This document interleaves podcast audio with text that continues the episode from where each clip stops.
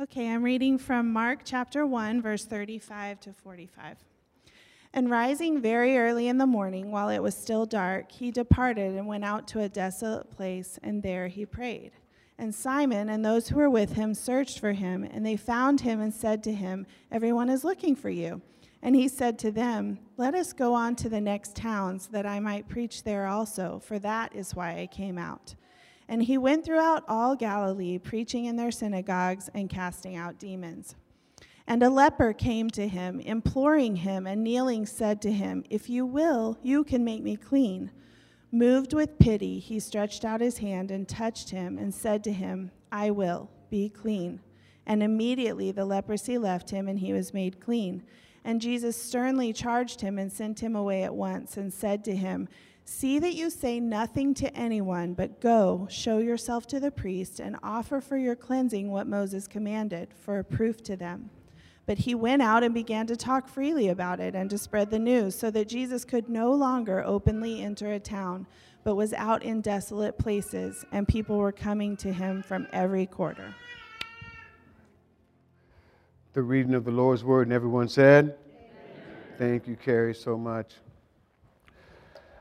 Well, I will have to tell you that I'm probably going to drink a lot of water today. I have not been feeling well. I got my Barry White voice on today because I've been coughing. but uh, you guys pray for the pastor this morning. Happy New Year, everyone. Really. I mean, uh, 2015 was a great year, great year for us, but I'm really looking forward to what 2020. uh, 16 has for us. You know, I want to just take time to praise God again for his, pray, his favor and provision for us. And this is our first Sunday together in a brand new year. First Sunday of 52, and I'm really excited about what the Lord has planned for us. And so, as I parsed out this passage today, something unique jumped up at me, and, and I really believe that it is it is what the Lord would have me give to you to start this year. I believe that what we're going to talk about today is the single most important spiritual principle that we can live by for our own spiritual well being in 2016. It's found in our text. It is the power of prayer. And I believe that prayer is the most essential thing that you can establish this year if you really want to live uh, a godly life and really, really prosper spiritually in 2016. An effective prayer life is paramount. Everything about the richness of a powerful, spirit filled life is found in, a, in an effective prayer life. An effective prayer life is the key to each of us enjoying a rich, powerful, spirit filled life in 2016 and beyond. And again, while we don't know exactly what 2016 holds for us, only God knows that. I do know this that as a church family and then individually, for you, God is calling us to greater things in 2016 than He called us to in 2015. Greater things. And so, from our text today, Jesus shows us the key to answering God's call on our lives, both personally and collectively, corporately, as a church family. And that key is time alone with the Father in prayer. Prayer is an act of submission, it's an act of surrenderance. Uh, prayer effectively aligns my will with the will of the Father. And it's in this alignment through prayer that I'm able to, to discover and carry out His perfect will for me. Jesus understood the power and the authority that came from his Father, and he understood that that power and authority in the earth was connected directly to the intimacy he enjoyed with his Father in prayer. So, from our text today, I want to raise for you from the life of Jesus Christ three outcomes to an effective prayer life. Three outcomes. Praying effectively helps to govern your relationships, it helps to deepen your compassion for the lost and the broken, and it strengthens you in times of frustration. Here's a statement I want to give you Spending time alone with God will govern the relationships within your concentric circles of influence. Let's go to our text and we'll parse it out this morning. Beginning at verse 35. And rising up early in the morning while it was still dark, he departed, he being Jesus, and went out to a desolate or solitary place, and there he prayed. And Simon and those who were with him searched for him. Don't forget that now.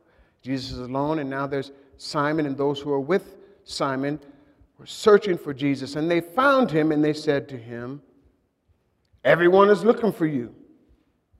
And he said to them, Let us go to the next town, that I may preach there also, for that is why I came out. That is what I'm called to do. And he went throughout the synagogue preaching, or throughout Galilee, preaching in their synagogues and casting out demons. The first point, an effective effective prayer helps to govern your relationships. And you've heard me talk about this before, but it bears repeating. Before I used the triangle to, to express up, in, and out. Up being our private relationship with God, in being our influence in our inner circle, our relationship with those who are closest to us, and then out, of course, being reaching out to the world. An effective prayer life begins with going to the Father in private in prayer.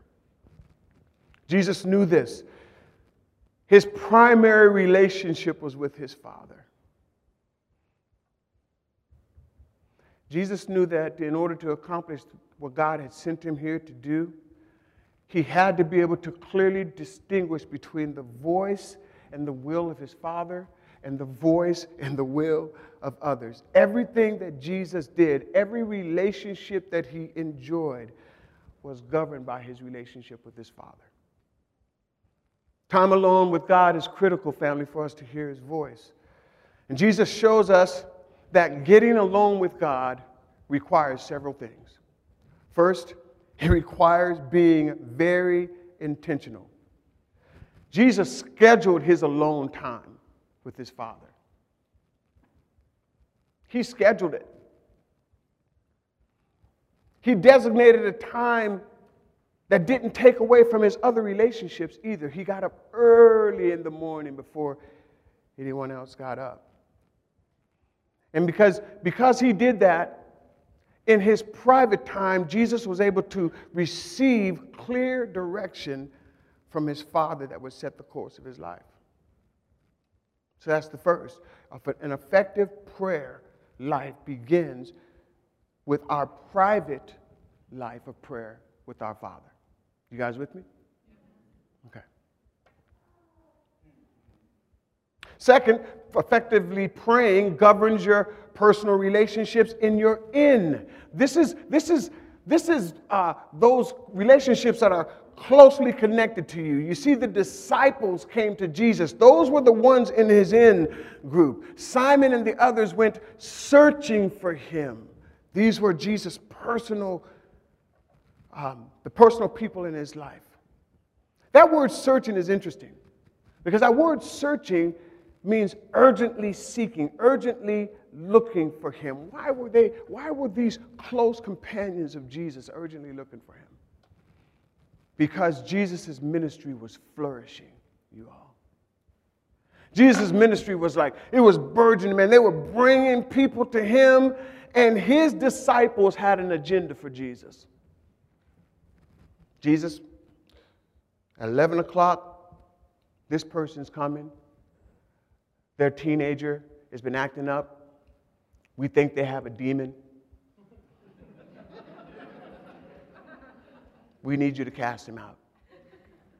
At 12 o'clock, this person has been sick and afflicted. They haven't been taking care of themselves. We need you to heal them. So on and so forth. They had an agenda for Jesus. I can just see it. Jesus wasn't having it. Did you know sometimes those who are closest to you, those who care the most about you, can believe that they're hearing from God for what's best for you, but they can get you sidetracked by what they tell you from the purpose of God for your life. Did you know that? They can. Because, because they believe that what they're telling you is best, and it could be what's best coming from them, but it may not be God's will for you. But I want you to hear me on something. Because I believe all of us are supposed to hear from God for ourselves. But, but, but God also, and quite often, uses others to speak through them to us. Yeah. And so the key is learning to discern God's voice in others so that we can know when it's Him speaking and when it's not.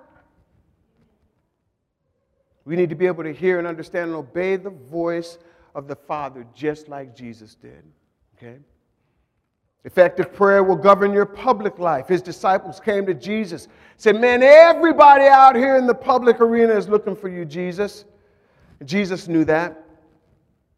Jesus also knew that there were two types of people in the masses that were looking for him the needy and those who were in need. The needy, those were the miracle seekers. Those were the ones that were after Jesus for what he can give them and not for who Jesus was. They were coming for the miracles. They were suckers.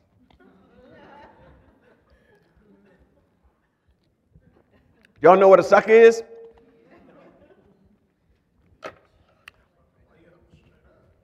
Not you, William. Look, have you ever been in the company of a person often, and every time you're with them and then you leave them, you leave feeling worse than you did when you met them? Suckers. You know, I was, I, I used to live in, in, a house like right next, right um, in the middle of town, 2711. I think I'll get on this side. 2711 Carluck, man, we had this house, and in this house we had this beautiful lilac tree, man. This thing was, it, it grew and it had nice trunk and it grew up and the flowers were all over. You could smell the fragrance of the lilacs from the house. Beautiful tree. And we lived there for many years, and I think it was probably around the fifth year or the fourth year, somewhere around there. Um, uh, maybe the third year. We were there.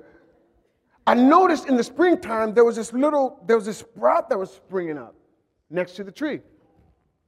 And, and the, the further we got into the summer, the more vibrant this plant became. And I could tell by the leaves on the plant that it was, you know, it looked like the tree. So I'm like, hey, we got another lilac tree growing. This is awesome. So then the owner of the place comes by and he, he looks at me and says, um, he says, Matt, why are you letting that tree grow? I said, man, look at it. It's beautiful, man. The leaves are all green. It's vibrant. It's growing. He said, man, let me. He said, listen, that thing is a sucker. Everybody say sucker. I kind of like that, man. He said, man, and what it's doing, he says, it's sucking the life out of the tree that it's connected to.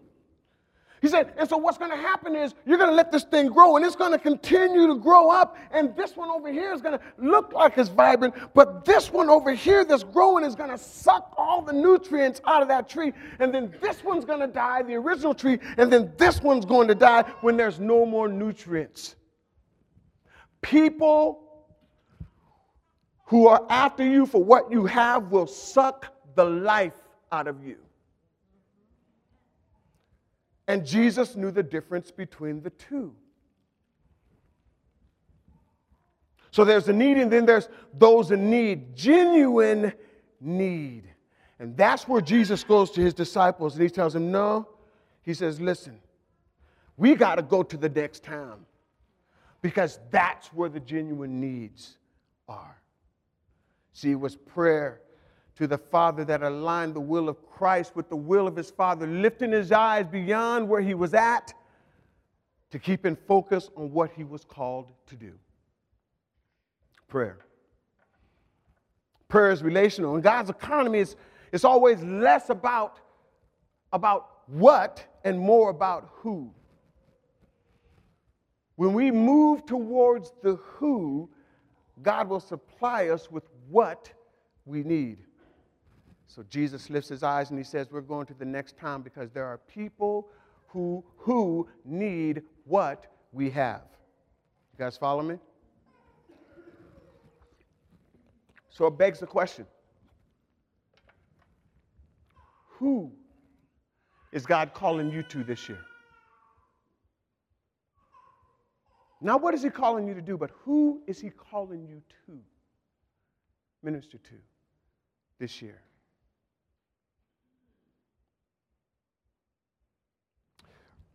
My second point an effective prayer life deepens your compassion for the broken. Let's pick it up in verse 40. And the leper came to him, imploring him and kneeling down, and said, If you will, you can make me clean. And moved with pity, he, Jesus, stretched out his hand and touched him and said, I will be clean. And immediately the leprosy left him and he was made clean. Let me stop right there. In biblical times, leprosy was a, was a general term that covered a variety of different chronic skin diseases. You know, I have the privilege of, of uh, being able to go and hang out with Dr. Ryan Stevens. He's a perfect, he's a infectious disease pharmacist. And so I was hanging out with him this week and I, I asked him about, about leprosy. And um, he's well acquainted with it. And so, you know, when I asked him about it, he was telling me that leprosy is a bacteria. And what it does is it attacks your nervous system. And the result of the attack is that it, it, it, uh, you start to lose feeling in your skin, and then your arms, and then your legs, and then in your other extremities. And then people with long-term leprosy, which by the way, you could carry, you could be a carrier of leprosy and not even know it for years. Am I, am I right? You could be a, see, you see how I get my validation.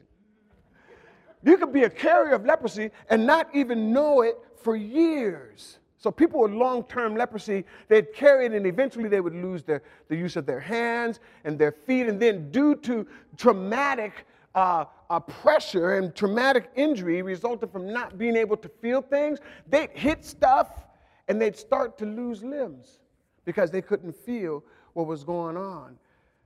And so the injury as a result of the lack of sensation would cause him to lose eyes and toes and fingers and arms and legs. It was horrible disease. Horrible. In biblical times, le- lepers were labeled unclean. And they became, as a result of being unclean, both religious and social outcasts. They were required to live outside of towns and cities in small leper communities. They could have no contact with, with anyone. And they were forced to openly declare when they would come in the presence of, of someone unclean. Unclean when anyone approached them. And there was no cure. According to Luke chapter 5, this man had full blown leprosy. The law of leprosy is, is spoke of extensively in, in two full chapters in, in the book of Leviticus, chapter 13 and 14. And here's, here's what's interesting the Bible never speaks of healing leprosy, the Bible speaks of cleansing leprosy. That's because leprosy in biblical times was symbolic of sin, and a person couldn't be healed of sin, they had to be cleansed from sin. Keep that in mind because next week, as we unpack the story of the paralytic, you're going to see Jesus doing his thing, man. It's going to be awesome. That means you're going to, you're going to see Jesus like.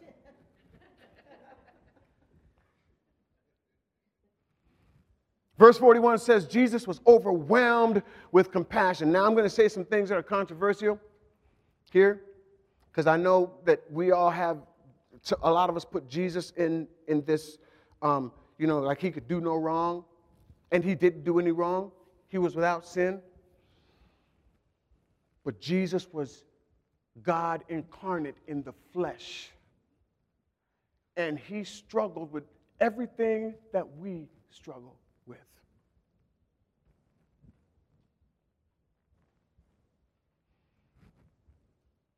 Hmm, sure got quiet. Y'all want, y'all want to hear the controversy, don't you? I think it's interesting that in several of the original manuscripts, both in Greek and in Latin, the use of the word angry is used instead of the word pity or compassion. And I believe the word angry is an appropriate transliteration of this passage. But the point is whether Jesus was filled with compassion or pity or moved to anger, something about this man stirred Jesus emotionally. And so, without regard to religious law, he reaches out and he touches this leper, which was unheard of. Because just the very fact that Jesus touched the leper would make him ceremoniously or ceremonially unclean. But in the mind of Jesus, the consequence of the ritual of uncleanliness paled in comparison to his opportunity to meet a human need. And I'd say this there's not one scripture reference that I found where someone with a genuine need came to Jesus and he didn't meet that need. And interestingly enough, it brings me to my third point and final point.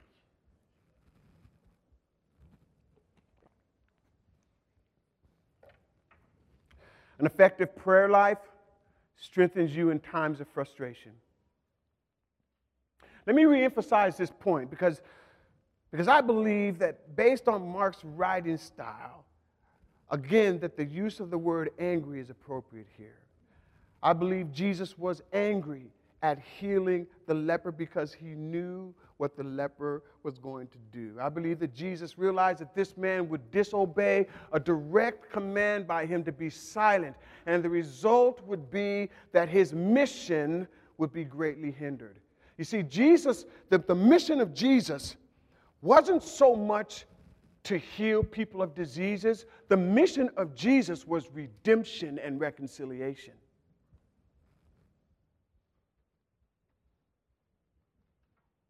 That's why he came. But Jesus couldn't deny this cleansing this man who at great risk defied the law and had personally came to him and fell on his knees and begged him to cleanse him. And again, I find nowhere in Scripture where anyone who was genuine about their need and came to Jesus that Jesus didn't cleanse them and heal them. Nowhere. But now watch what happens next. Let's pick it up in verse 43. You guys still with me out there? Say, we with you, Pastor. Thank you very much. And Jesus sternly charged him and sent him away at once. Man, don't, don't miss that. And Jesus sternly charged him and sent him away at once and said to him, See that you say nothing to anyone, but go and show yourself to the priest and offer for your cleansing what Moses commanded for a proof to them. But, everybody say, but. But he went out and began to talk freely about it and to spread the news so that Jesus could no longer openly enter a town, but was out in desolate places, and people were coming to him from every quarter. Let me, let me just give you a couple of definitions of some words here that are key. The word sternly here in its original intent was, was a picture of a horse that, that was uh, worked up and excited. It means to snort. You know, you ever watch, you ever, you ever watch like one of the Triple Crown races like the Kentucky Derby or the Preakness or the Belmont. You ever watch one of those? You ever watch those big, um, uh, those thoroughbred horses and as they're trying to put them in the corral, you know, in the gate to get them started and they're, you know, they're bucking and they're, and they're snorting and they're, because they're excited about what's going on. You ever watch that?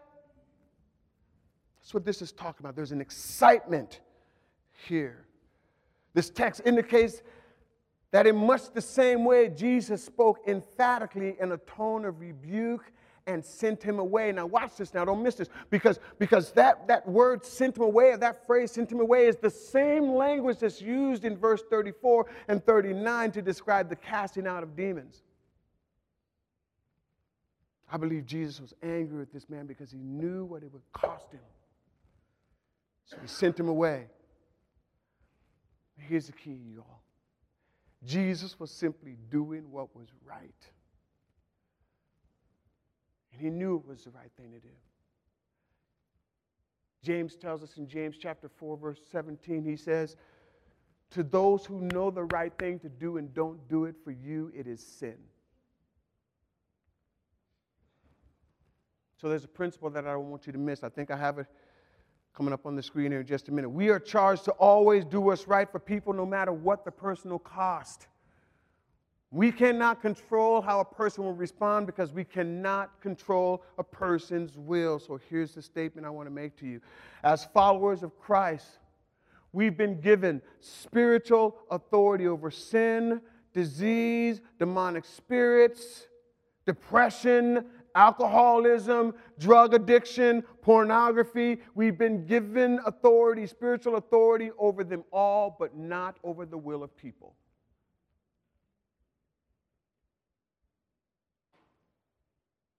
So now let me be clear. Do I believe that Jesus was angry with the outcome? Absolutely. Do I believe that Jesus sinned in the process? No, absolutely not. As a matter of fact, Paul tells us in 2 Corinthians chapter 5, he says, For his sake, beginning verse 21, for his sake he was made sin who knew no sin. Why? So that in him we might become the righteousness of God. The writer of Hebrews picks it up and he says it this way in Hebrews chapter 4, verse 15. We're going to put it on the screen for you. For we do not have a high priest, as Jesus, who is unable to sympathize with our weaknesses, but one who in every respect has been tempted just as we are, yet without sin. And let us then, with confidence, draw near to the throne of grace that we might receive mercy and find grace to help in time of need. I want to lift two things out of this passage, what the writer was referring to. He says, We approach the throne of grace to find help in our time of need and grace in our time of need. We approach the throne of grace, family, through prayer. Prayer is the key. Because at some point, we're going to have to cash in on that grace. Why? Because people are messy. People are going to try us. People are tripping, man.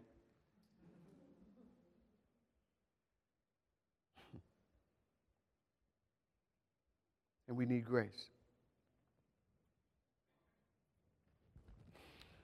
Paul tells us in Ephesians chapter 4, verse 26, he says, It's okay to be angry just don't let the sun go down on your anger. Never let the sun go down on your anger because when you harbor anger, it becomes unhealthy anger, it becomes toxic, and then it can become rage, and rage is a fruit of the flesh, and that's sin.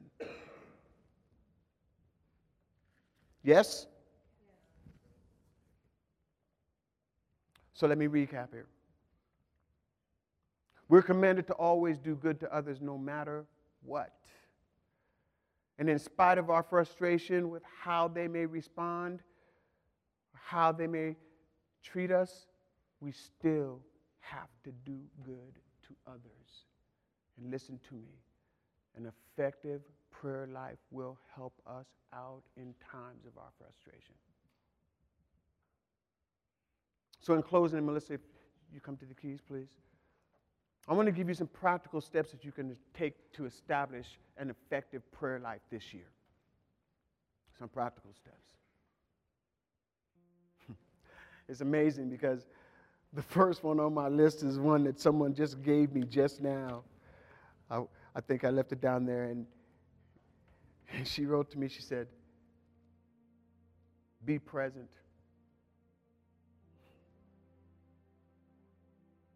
Be fully present when you talk to God. Talk to Him like He's in the room with you because He is. Be intentional. Establish a consistent time of prayer, just you and God alone. Get into a daily rhythm of abiding and praying and then seeing fruit from that that abiding time with God. Get into a rhythm. We talked about the semicircle and how to do that. Start small. If you don't have a, an effective prayer life, start small. Eight minutes a day, five minutes in, four minutes in the morning, four minutes in the evening. First thing that happens when you get out of bed before your feet hit the ground, begin to just praise God for another day. And then at the close of the day, carve out four minutes at the close of the day, if you can, to get on your knees and thank God for another day that He's let you see. It's the beginning of a good prayer life. If you're married, pray with and over your spouse daily. i will ask you to close your eyes, or I'll ask you this. I'll ask you this way. How many of you have problems praying over your spouse? Someone was bold enough to raise their hand. Listen, do you know that's where the enemy will attack you most? If he can keep you from praying with and with your, with and over your spouse, he can keep you divided. Fervently and effectively pray daily with and over your spouse. Find a good prayer partner. If you're a man, find a man that you can look up to that can be a strong spiritual partner for you and commit to praying with them as often as possible. If you're a woman, the same thing. Take advantage of times of corporate prayer. We've got a, a, a time of corporate prayer coming up here on the 9th, next Saturday, 7 a.m. Some great time for us to hear from God collectively as a family. I'd love to see you here. I think it's necessary for you to be here to start the year off right.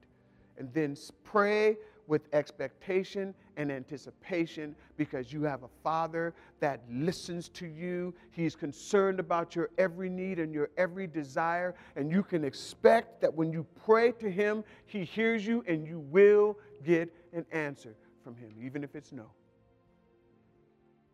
So pray with an expectation. I want to close by asking you a simple question. With every head bowed and every eye closed, if you would.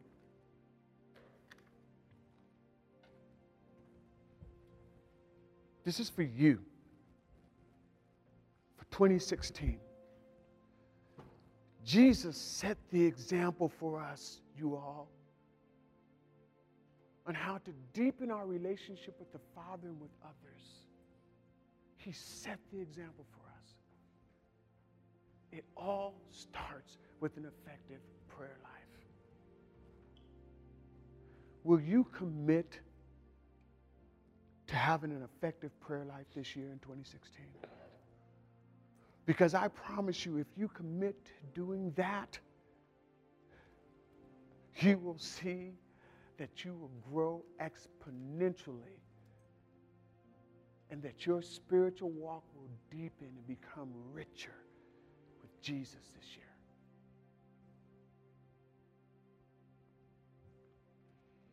It's the first Sunday of the, of the year, and I don't want to presume anything. And so, again, with every head bowed and every eye closed, if you're here today and and you're like, hey, you know, Pastor Greg, I've never even embraced the truth, the saving grace of Jesus Christ, and I've been out there in the world too long. It's time to come in. If I'm talking to you today, I want you to slip your hand up. Today's your day for you, man. Today's a day for you, woman. Today's your day to relinquish control of your life to the Lordship of Jesus Christ.